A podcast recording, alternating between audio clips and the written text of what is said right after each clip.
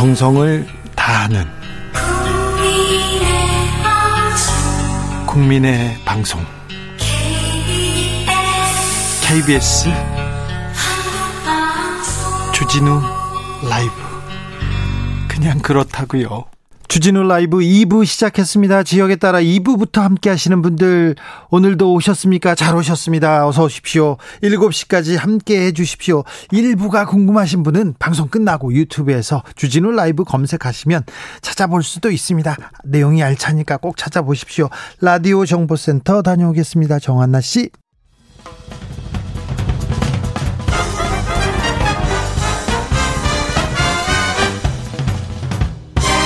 훅 인터뷰 모두를 위한 모두를 향한 모두의 궁금증 훅 인터뷰 화천대유를 둘러싼 공방 뜨거워지고 있습니다. 핵심은 이재명 지사가 이 개발 과정에 개입했느냐 돈을 받았느냐 안 받았느냐 그리고 특혜를 줬느냐 안 줬느냐인데요.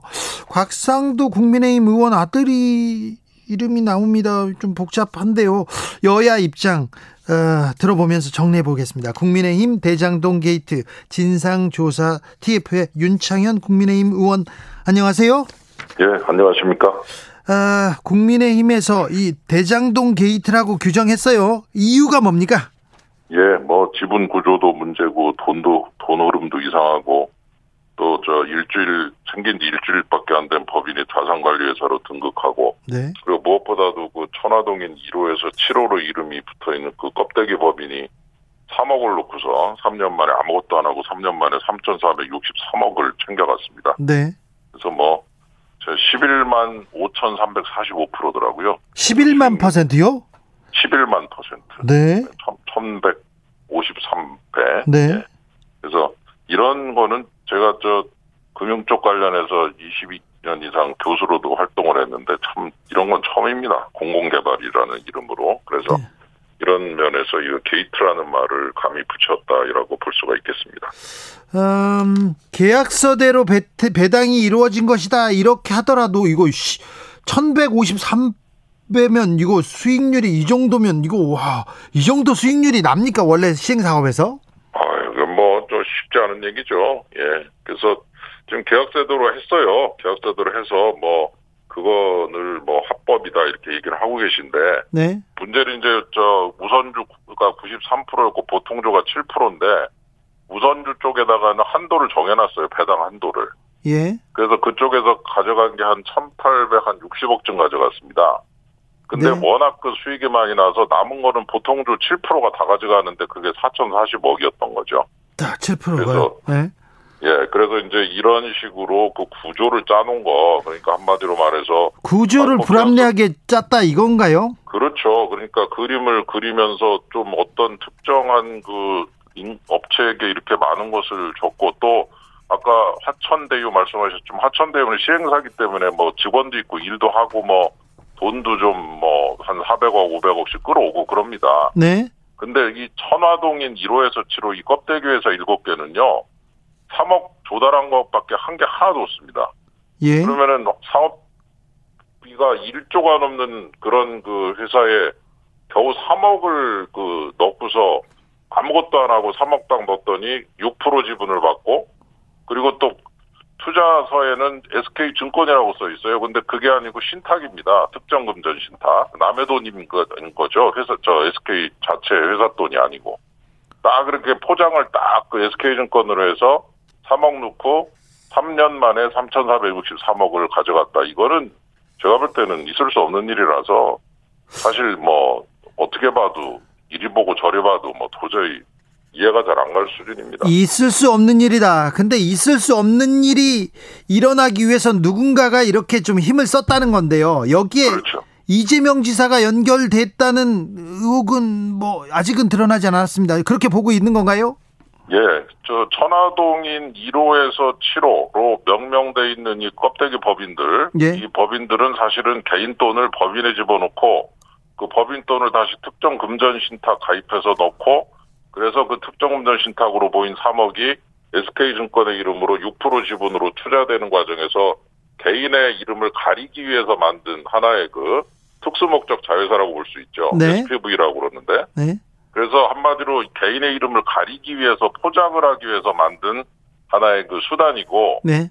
그리고 이제 거기에 그 관여를 한 1호에서 7호까지 법인 중에 1호 법인의 경우는 화천대유가 100%를 가지고 있는데 화천대유의 100%또 소유주가 김만배 대표라는 분입니다. 네. 언론인 출신. 성남 예 성남시에 그 관련돼 있는 분 그다음에 지금 이제 밝히긴 좀 어렵습니다만 나머지 2호부터 7호까지 제보를 좀 받았는데요 아직 확인 중입니다만 그 중에 좀 이재명 지사와 가까운 분들 이름이 나오고 있습니다. 저 제가 그 얘기를 했더니 뭐 모르면서 저기 연막만 피운다고 그러시는데 그렇지는 않습니다. 이름을 가지고 있는데 네. 지금 확인 중이다. 혹시라도 네. 예, 실수하면 또 안 되잖아요. 네. 그래서 돈에 확인을 하고 있는 거니까 네. 아예 모르고서 연막만 핀다고 하는 건 아니고 그건 예. 뭐 솔직하게 말씀드리면 이름을 다 가지고 있는데 어, 현재 상태에서 공개는 못 하고 있습니다만 그 중에 한두 분은 아주 가까운 이름들이 나오고 있습니다. 알겠습니다. 이 돈의 흐름 그리고 사람들의 흐름을 보면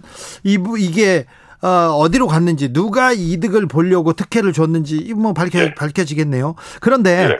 이게 그 박근혜 정부 시절에 있었던 일이고 그때 검찰이 나서서 자, 그 수사를 했는데 다 무죄를 받았다 이렇게 얘기하지 않습니까? 아마도 제가 볼 때는 이제 이런 그 SK 신탁 문제도 제대로 그 관리가 안 됐고 그다음에 이제 선거법 위반적 관점에서만 이 문제를 봤기 때문에 네. 저는 이제 이거를 그 경기 저 성남 개발공사의 배임적 관점에서도 봐야 된다고 봐요. 그리고 돈의 흐름을 제대로 추적하지 않았습니다. 그래서 SK증권 뭐 예를 들어 3억 넣고 3,460 이런 게 이슈가 되질 않았습니다. 네. 그렇기 때문에 이 돈이 SK증권 회사 돈인 줄 알았어요. 전부 다 관계자들도. 네. 근데 SK증권의 회사 돈으로 포장된 개인 돈 7개 법인에 들어간 개인 돈이었던 거죠. 자. 특정금 전 신탁을 통해서. 네. 그래서 그런 부분이 정확하게 돈의 흐름, 어, 지금 진행자께서, 저, 사회자께서 지적해 주시는 것이 굉장히 중요하다고 보는데, 네. 돈의 흐름을 추적이 안 돼 있습니다. 그 네. 돈이 누구한테 갔고, 그 돈이 개인, 지금 SK증권 신탁에 지금 돈 다 찾아갔습니다. 확인해 보니까. 예. 그러면 그 3,463억이 지금 저 신탁에 안 남아 있으니까 이제 법인으로 들어가서 개인으로 계좌로 들어가지 않았겠습니까? 아, 그러면 그 법인의 실소유주는 누구냐? 네. 소유주는 누구냐? 이런 문제가 하나도 지금 나와 있지 알겠습니다. 않아요. 돈의 흐름을 따라가 보면 진짜 실소유주가 누군지, 그렇죠. 화천대유는 누구 것인지, 진짜 누구 아니죠. 것인지. 화천대유가 아니라 천화동인이 중요합니다. 천화동인요? 예, 천- 음. 천화동인 저 연합군 7개. 그래서 알겠습니다. SK증권의 이름으로 포장된 천화동인 일곱 쌍둥이 칠, 일, 칠, 저, 일곱 쌍둥이입니다. 네. 예, 한, 한날 한시에 생긴 법인들입니다. 알겠습니다. 화천대유는 누구 겁니까? 얘기하면서 지금 이재명 지사를 가리키고 있는데요. 국민의힘에서는. 그런데 예. 화천 동인에서 저기 곽상도 화천 동인이 아니고 화천 대유. 화천대유에서 죄송합니다. 화천대유에서 곽상도 의원 아들이 이름이 나왔어요. 이거는 네. 어떻게 보십니까? 예, 뭐, 저, 5년 전에 입사를 해가지고 아마 6개월 전에 퇴사를 했다고 돼 있고요. 네. 그리고 뭐 수년간 근무하면서 뭐, 저, 건강이 좀 안 좋아져서 퇴사했다는데, 그게 저, 3,463억을 그, 가져가게 된 것이 그분의 그, 저, 설계도였다면은 뭐, 그거는 저, 책임을 져야 되겠지만, 3,464억 가져간 거하고, 저 5년 동안 일하다 퇴사한 거하고 지금 같은 수준으로 퉁치려고 하는 건지는 모르겠습니다만. 아니 그런데 저- 이재명 지사하고 여기 특혜 의혹 연관이 있으면 곽상도 의원한테 아버지한테 일렀을 거 아니에요. 저거 이상해요 이렇게. 아니 그 일개 저 일개 직원이 그래 이런 그 큰 자금의 흐름의 설계도를 어떻게 해서 알 수가 있겠습니까? 그런 얘기를 아니 SK 증권에서 저기 들어온 거는 화천대유로 들어온 게 아니라 SK 증권 이름으로 천하 동인 7개에서 따로 들어온 거예요. 지분 6%. 그러니까 직원은 모를 수 있다. 증권 이름 아 당연히 모르죠. 그건 화천대유는 제대로 된 법인이고 네. 지금 말씀드린 건 SK증권 이름으로 포장된 6% 지분, 그 화천대유 1% 지분 따로 있고요. 예.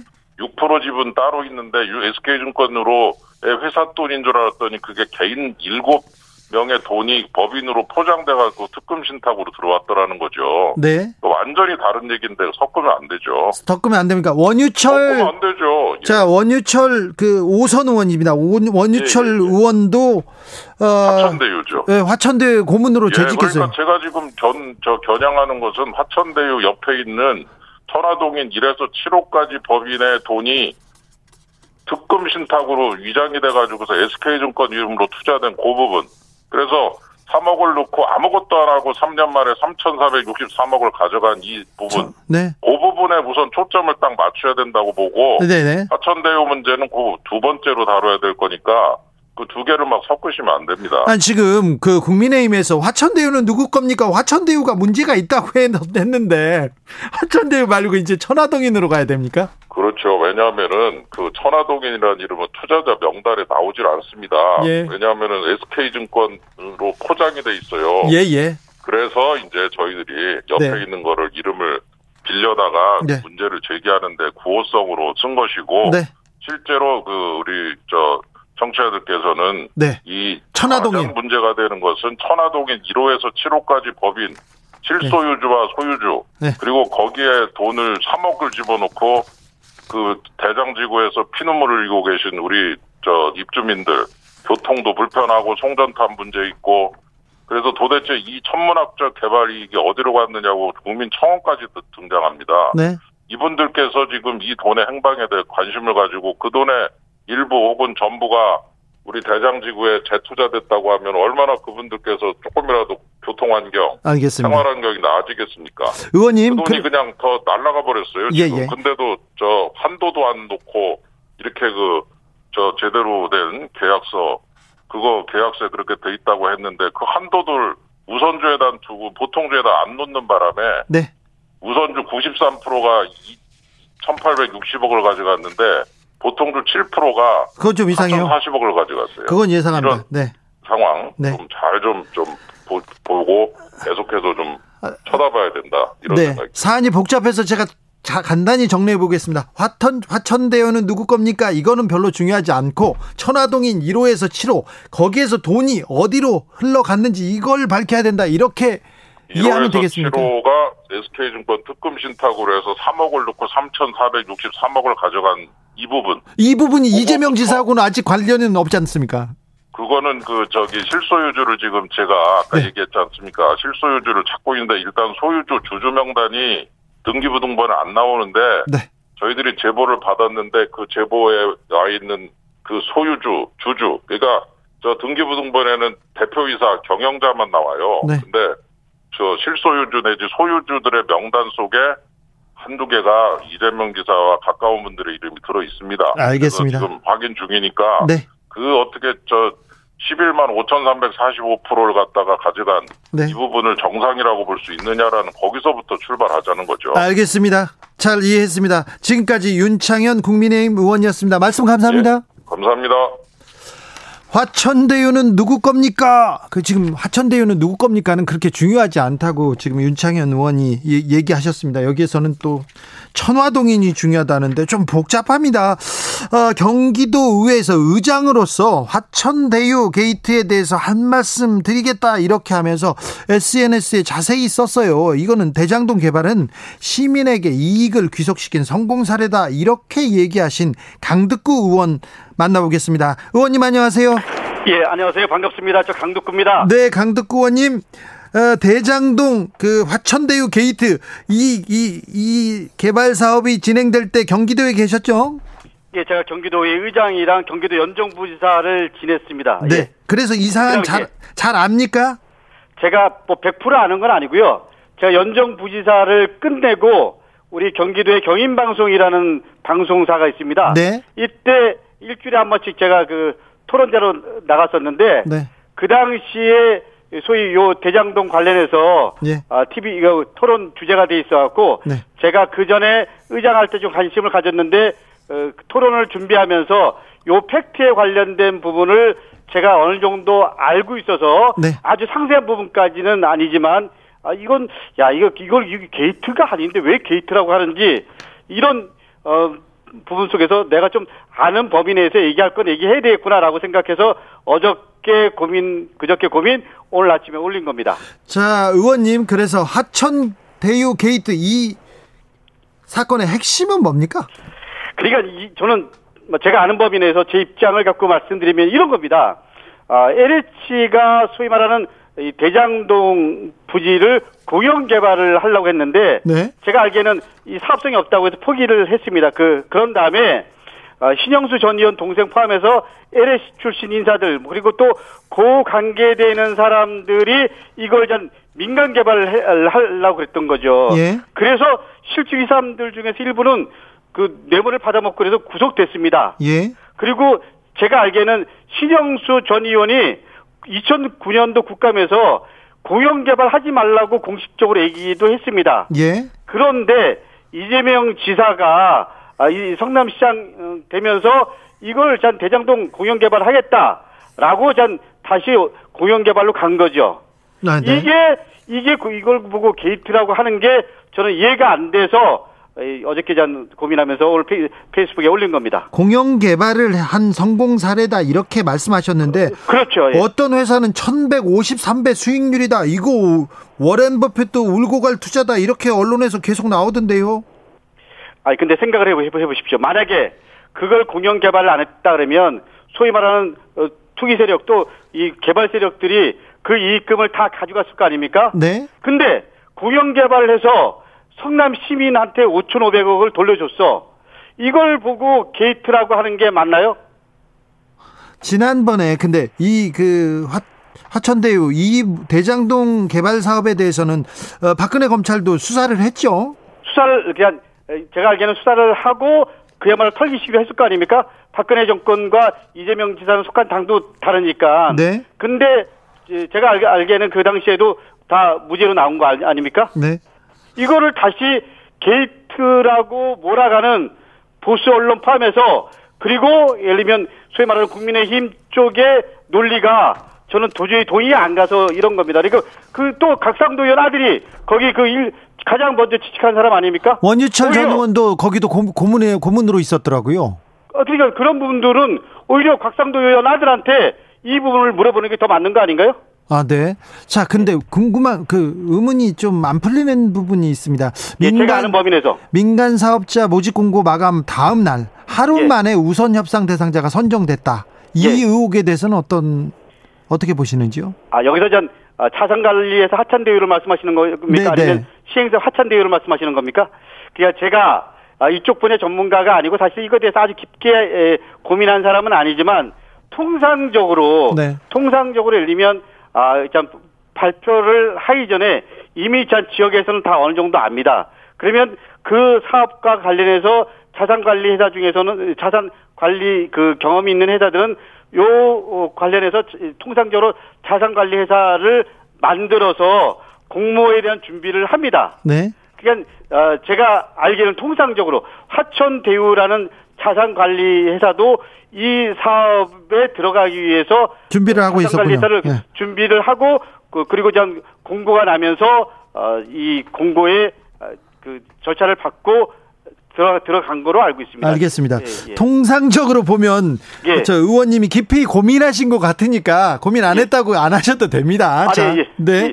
아니 이게 쓸 때는 네. 고인이니까 고민을 했지만 아주 뭐 제가 깊게 다뤄 제가 이재명 쪽 사람도 아니고 미안합니다. 네, 네. 있는 그대로 말씀드리면 네, 네. 그렇지만 객관적으로 민주당 당원 입장에서 아닌 거는 아니라고 얘기하고 게이트라는 건 말도 안 되죠. 오히려 이 게이트는 신명 신영수 전 의원 게이트일 수도 있고요. 곽상도 의원 아들 게이트일 수도 신영수 있습니다. 전 의원은 저기 국민의힘 쪽 사람이죠? 우리 쪽 사람은 아닙니다. 네. 예 예. SK 정, 증권을 통해서 들어온 일곱 명이 일곱 명이 막대한 수익을 얻었다. 국민의힘에서는 이 천화동인 이 부분에서 이, 이 부분에서 이 부분에서 진상이 밝혀져야 된다. 여기를 의심하고 있습니다. 저는 뭐 이 부분에 대해서는 저는 충분히 뭐 의심의 여지가 있다라고 생각을 합니다. 네. 근데 그거는 그거는 예를 들면 그 어떻게 될지 몰라도 이재명 지사 쪽이랑은 관계가 없는 거고요. 또 예를 들면 이재명 지사 말대로 수사를 해서 실주를 예를 들면 그 누가 누가 들어가 있는지 이런 거를 밝히면 되는 거 아닙니까? 네. 알겠습니다. 그거를 게이트라고 얘기하는 게 맞나요? 알겠습니다. 이재명 지사 저기 며칠 전까지 정세균 전 정세균 후보 캠프에서 활동한 거는 맞, 맞으시죠, 의원님? 저는 정세균 후보를 위해서 나름 최선을 다했고요. 그리고 정세균 후보 출마 포기를 선언하는 순간까지 네. 어, 캠프에서 어, 전략기획위원장 맡으면서 함께했던 사람입니다. 알겠습니다. 울컥하셨어요? 아유, 예, 마음이 네. 솔직히 뭐 아- 안안 좋, 좋습니다. 예. 네, 네, 네. 마음이 안 좋다는 분들 많습니다. 네. 그것과 예를 들면 어, 적어도 예를 들면 민주당의 지금 대선 주요 후보잖아요. 네. 이재명 지사나 이낙연 후보나 우리 지사 예를 들면 이 후보들이 네. 적어도 예를 들면 모함을 다하고 네. 아닌 거를 마치 긴 것처럼 어, 얘기하는 이런 사항들에 대해서는 우리가 함께 고민하는 게 맞다라고 생각을 해서 SNS에다 글을 올린 겁니다. 알겠습니다. 아무튼 의혹이 생겨서 의혹이 남지 않도록 조사는 해야 되겠죠? 아, 저는 조사를 받을 부분이 있- 있으면 당연히 조- 조사를 해야 되지만 네. 이거를 게이트로 걸고 넘어지는 국민의힘이나 보수 언론 그리고 그 관련된 사람들에 대한 부분도 분명히 저는 국민들이 심판해야 된다고 생각합니다. 알겠습니다. 예. 아무튼 대장동 개발 사업은 정상적인 개발 사업이었고 이익을 국고로 이익을 그 시민들한테 귀속시킨 성공 사례라고 보시는 거죠? 당연히 성공 사례죠. 생각을 해보십시오. 이 거- 건설업자들, 개발업자들한테 가야 될 돈을 5,500억을 다시 시민들한테 돌려준 거. 네. 이 공영개발을 통해서 이게 성공 사례 아닙니까? 네. 신명수 전 의원이 국감장에서 예를 들면 이 부분은 민간 개발을 해야 된다. 이런 거를 거절하고 공영 개발을 했다라는 거. 이거 자체를 좋은 사례로 봐야지 이걸 마치 예를 들면 게이트인 것처럼 얘기하고 이걸 마치 예를 들면 비리인 것처럼 얘기하고 이렇게 얘기하는 보수 언론과 국민의 힘이 훨씬 더 문제가 있는 거 아닌가요? 알겠습니다. 말씀 잘 들었습니다. 건설업자들, 개발업자들이 이렇게 돈을 많이 버는지 아, 국민들이 좀더 의아해하기도 무- 합니다. 무서운 건 건설업자와 개발업자들과 카르텔을 이루고 있는 정치권과 그 주변의 세력들 훨씬 더 문제 있는 거 아닌가요? 네, 네, 문제 있죠. 그래서 신영수 전 의원이 구속됐잖아요. 신영수 의원이 속한 정당이 어디였습니까? 곽상도 의원이 속한 정당이 어디입니까? 네, 알겠습니다. 그걸 마치 이재명 지사 쪽을 갖고 이렇게 하는 게 게, 이걸 이 곽상도 게이트라고 얘기하고 신영수 게이트라고 얘기하는 게 맞는 거죠. 알겠습니다. 이 신영수 전 의원은 구속됐죠? 그 동생 그 동생이 이 내용을 잘 알고 있을 겁니다. 곽상도 의원 아들이 이 내용을 잘 알고 있을 겁니다. 알겠습니다. 네. 예. 네. 잘 알겠어요. 네. 예. 네. 저 주진우 예, 예, 저, 저, 미안합니다. 네, 아닙니다. 예. 추석 잘 보내시고요. 잘 예. 이해했습니다. 제가 제가 또- 좀 부탁을 드리면요. 네. 예를 들면 그 wording이 중요하잖아요. 이거는 네. 화천 대유 게이트가 아니고요. 예. 좋은 어, 사례고요. 그 공영 개발 사례고요. 게, 게이트로 몰아가려면 곽상도 아들 게이트, 신영수 전 의원 아들 게이트, 국민의힘 게이트라고 규정을 해 주십시오. 알겠습니다. 예, 감사합니다. 지금까지 강득구 더불어민주당 의원이었습니다. 예, 감사합니다. 예. 정치 피로, 사건 사고로 인한 피로, 고달픈 일상에서 오는 피로. 오늘 시사하셨습니까? 경험해 보세요. 들은 날과 안 들은 날의 차이. 여러분의 피로를 날려줄 저녁 한 끼 시사. 추진우 라이브.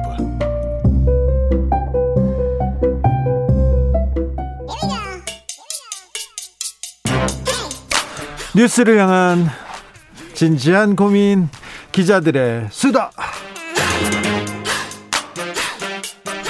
라이브 기자실을 찾은 오늘의 기자는 미디어 오늘 정철우 기자입니다. 안녕하세요. 네. 잘 계셨어요? 네. 어떤 어떤 일로 바빴어요?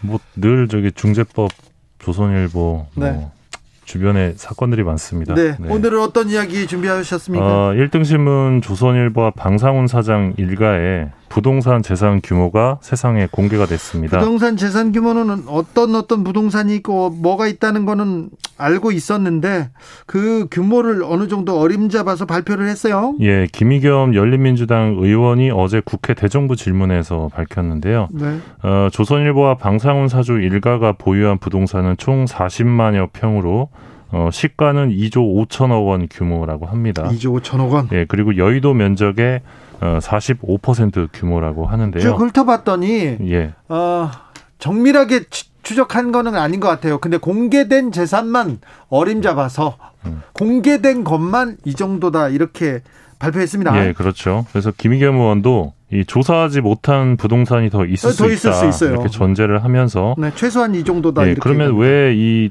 재산을 공개했느냐? 네. 이 부동산 조세 정책에 대한 이 공정하고 균형 있는 보도를 위해 이 사실상 공적 업무를 수행하는 언론사의 재산 등록 및 공개제도 도입이 필요하다 이런 주장을 하기 위해서입니다. 또이 또 이 내용은 이 주장은 또 수긍할 만하네요.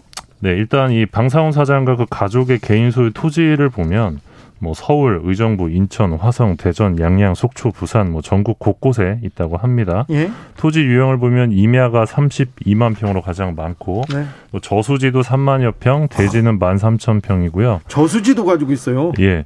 그리고 이 조선일보의 광화문에 있는 사옥, 예. 이 사옥의 경우는 토지 면적만 3,900평이고 이 주변 실거래가 등을 통해 추정한 시세는 어, 평당 4억 원, 총액은 1조 5천억 원으로 추정이 된다고 합니다. 아, 네. 저 광화문에 사옥이 건물이 몇 개 있으니까. 네.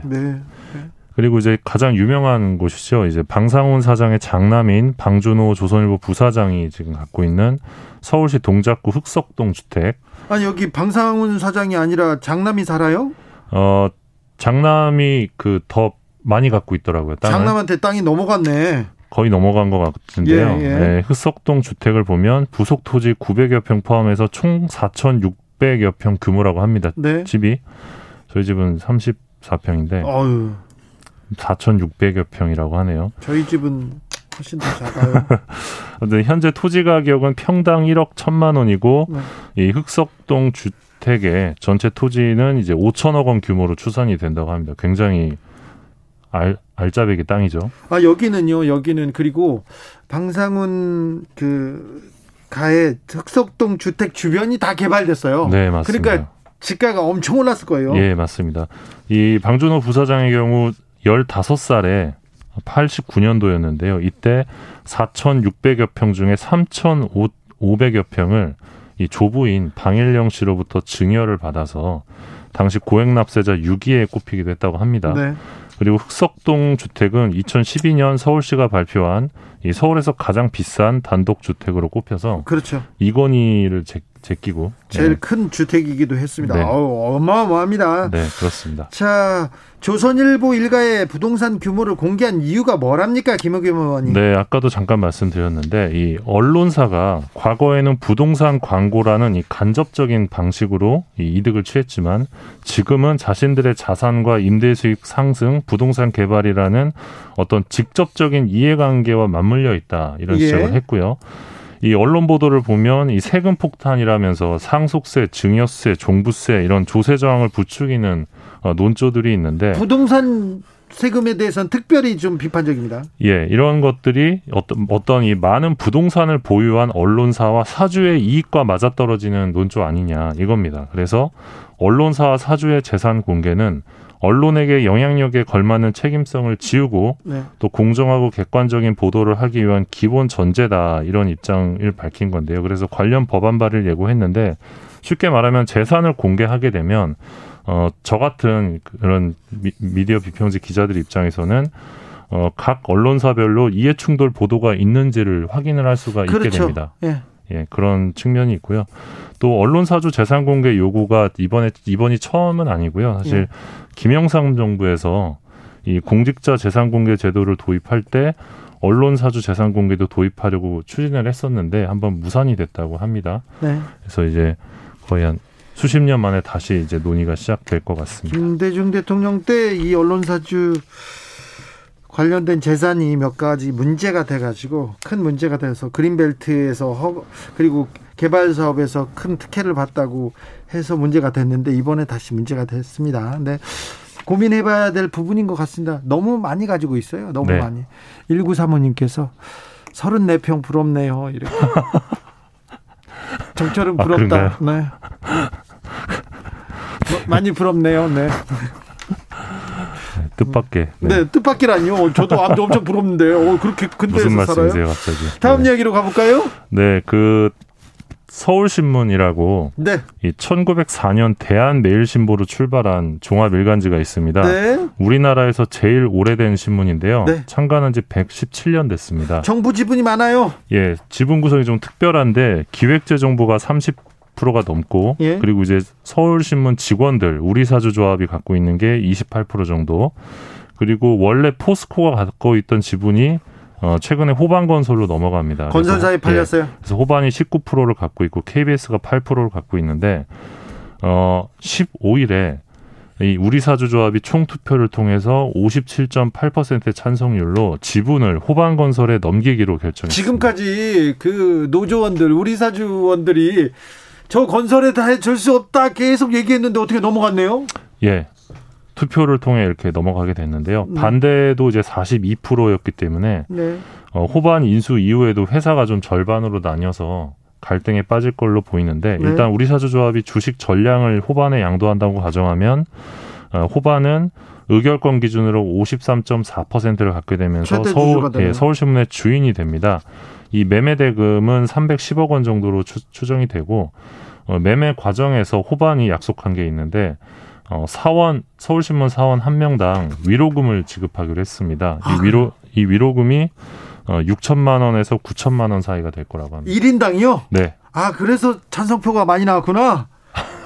어, 네. 뭐 꼭 그런 것만은 아니겠죠. 꼭 그런 것만은 아닌데 결정적인 영향을 미쳤습니다. 얼마 전까지 제가 듣기로는 절대 안 될 거야 이렇게 얘기했거든요. 예, 뭐 저도 그렇게 알고 있었는데 그렇잖아요. 네.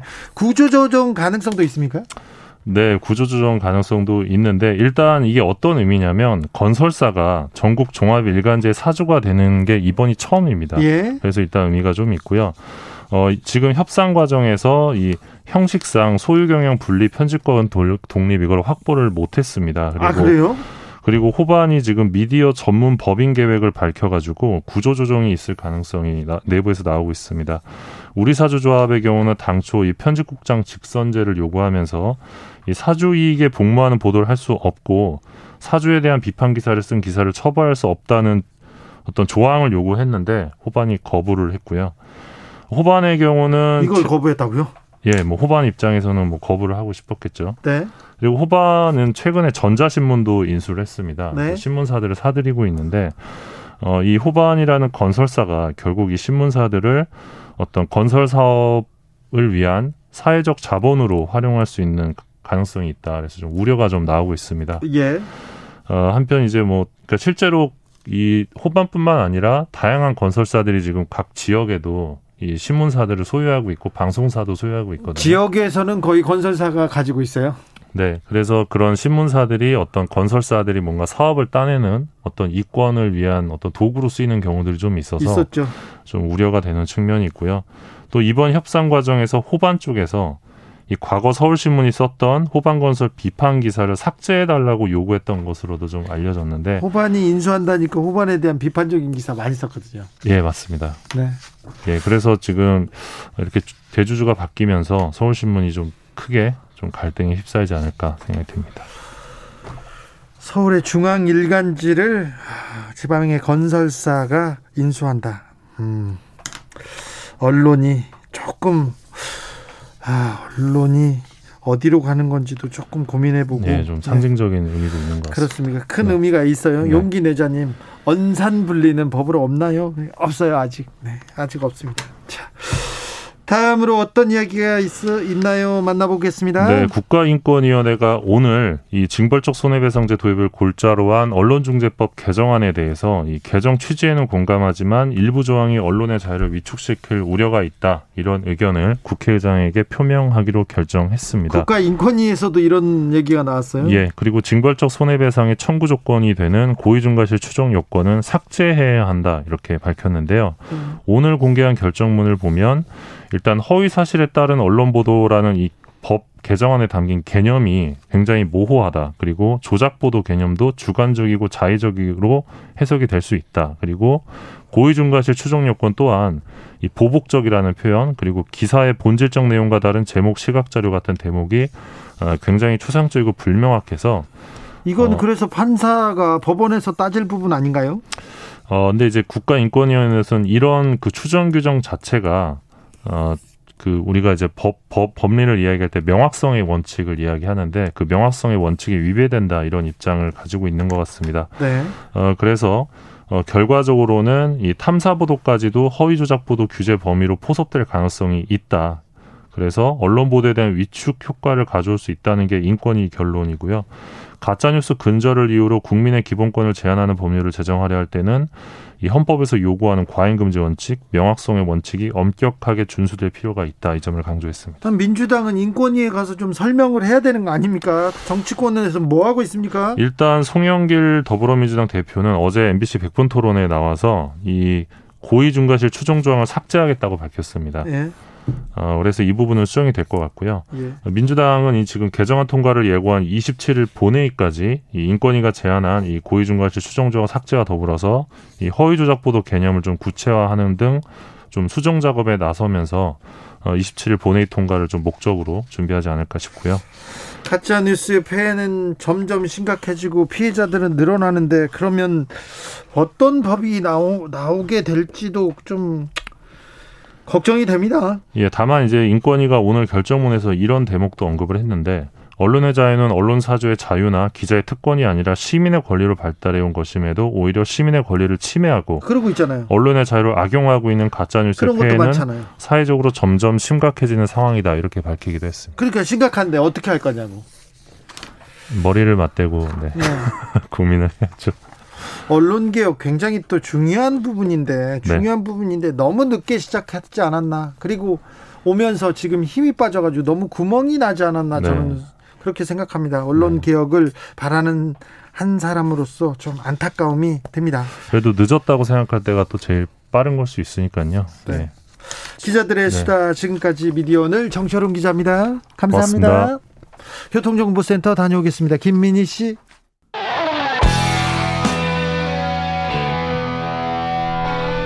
스치기만 해도 똑똑해진다. 드라이브 스루 시사 주진우 라이브.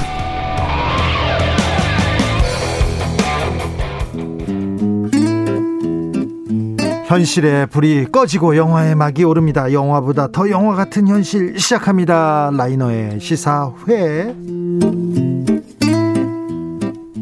영화 전문 유튜버 라이너 어서 오세요. 네, 안녕하세요. 잘 지내셨어요? 네, 잘 지냈습니다. 추석이 다가옵니다. 추석에 옛날 같았으면 영화 대전 막 이랬을 텐데 대작 막 공개하고 그랬을 텐데 올해는 어떻습니까? 올해는 아무래도 예년처럼 아주 엄청난 대작들이 각축전을 벌이지는 않는데요. 네.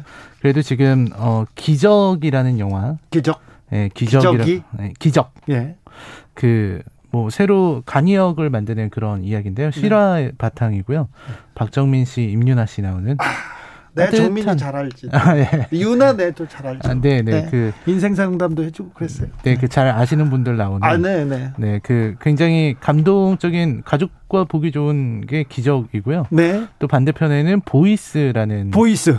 영화가 나왔습니다. 네. 네. 그거는 약간 느낌이 전혀 달라요. 네. 이쪽은 좀 액션과 이런 네. 스릴러 이런 느낌이고요. 네. 한쪽은 또 어, 가슴 따뜻해지는 감동 이렇게 두 작품이 지금은 보이스는 누구 나옵니까? 어, 보이스 그 아, 제가 갑자기 이름이 기억이 안 나는데 변요한, 아, 네, 맞아요. 김무열. 네, 맞습니다. 아, 요한이도 잘, 잘, 잘 알죠. 아, 네, 네. 같이- 변요한 배우 예, 자산어보에서도 되게 좋은 네. 같이 콘서트도 가고 막 그랬죠. 아, 네. 네. 죄송합니다. 네.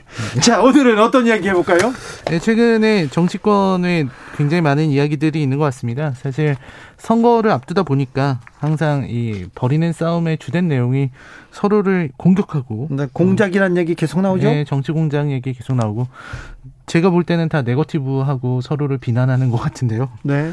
이 뭔가 서로를 존중하거나 상대자로 인정하거나 어떤 정책적인 이야기를 나누는 거는 참 보기가 어렵고 계속 무수한 의혹만이 난무하고 있는 것이 아닌가 하는 네. 생각이 듭니다. 그래서 굉장히 안개 속에 있는 것처럼 희미한 것 같다 이런 생각이 드는데요. 네.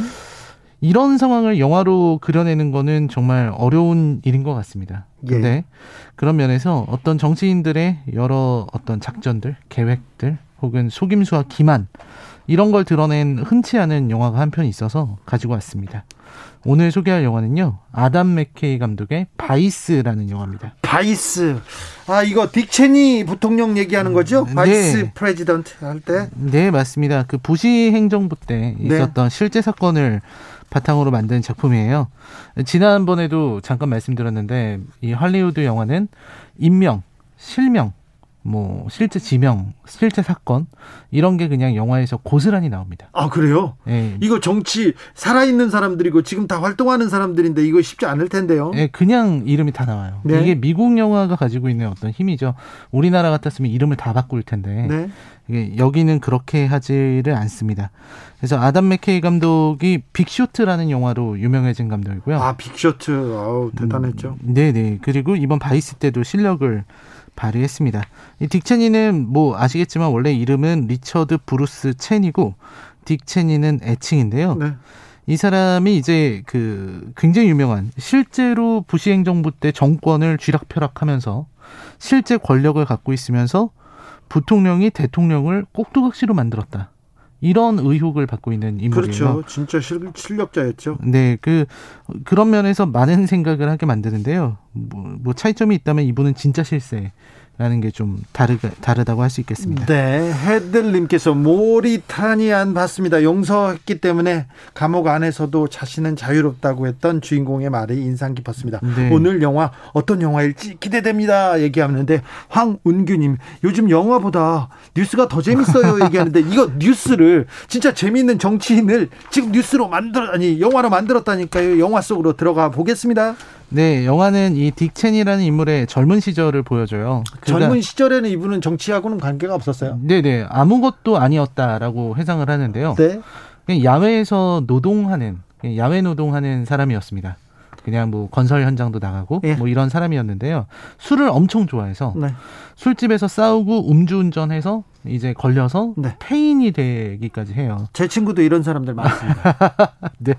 그런데 이런 딕을 바꾼 사람이 바로 아내입니다. 네. 아내가 이제 무심양면으로 옆에서 도와주면서 정신 차리라고 하니까 정신 차려서 공부를 해서 공부를 시작해서 공무원이 된 거예요. 제 친구들은 아내를 만나서 더 많이 아내를 괴롭히고 있습니다. 지금 가족들이 힘들게 하고 있어요. 아, 네. 네. 딕 체니는 정신 차려서 공무원이 됐군요. 네, 굉장히 걱정되는 일이지만 아무튼 이분들 이분은 이제 공무원이 돼서 백악관 인턴으로 들어간 겁니다. 예. 근데 거기에서 이제 문제의 만남을 갖게 돼요. 바로 자기가 모시게 된 사람이 바로 도널드 럼즈펠트. 어. 였습니다. 우리는 네. 도널드 럼즈펠트 하면은 국방장관으로 네. 어, 알고 있는데요. 이 사람을 만나서 정치를 그 사람한테 배워요. 이분이 보수의 뭐라고 해야 되나? 보수의 이 그 큰 줄기에 가장 중요한 위치에 있는 사람입니다. 네, 맞습니다. 네. 보수 강경파에. 네.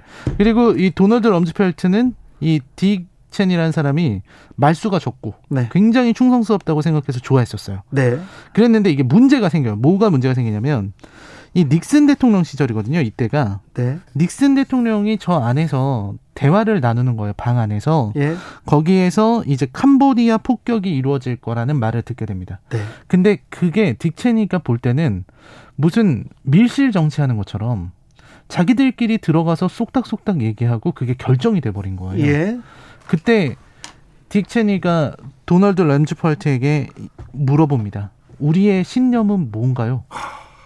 예, 아, 순수했구나 그때까지는. 예, 그때 이제 럼즈펠트가 진짜 가- 멍하니 있다가 폭소를 터뜨립니다. 네. 그러니까 정치인이 우리의 신념은 무엇이냐라고 물어봤을 때 웃음이 나오는 모두가 그냥 비웃어 버리는 이런 세계라는 걸 딕체니는 알게 돼요. 예. 그리고 나서 이 사람이 이제 그야말로 딕체니와 그 일당들이 철학도 없고 신념도 없고 그냥 욕망 그리고 정쟁에서 승리하기 위한 그런 기술을 연마, 연마하는 그런 정치 집단으로 변모해 버립니다. 예.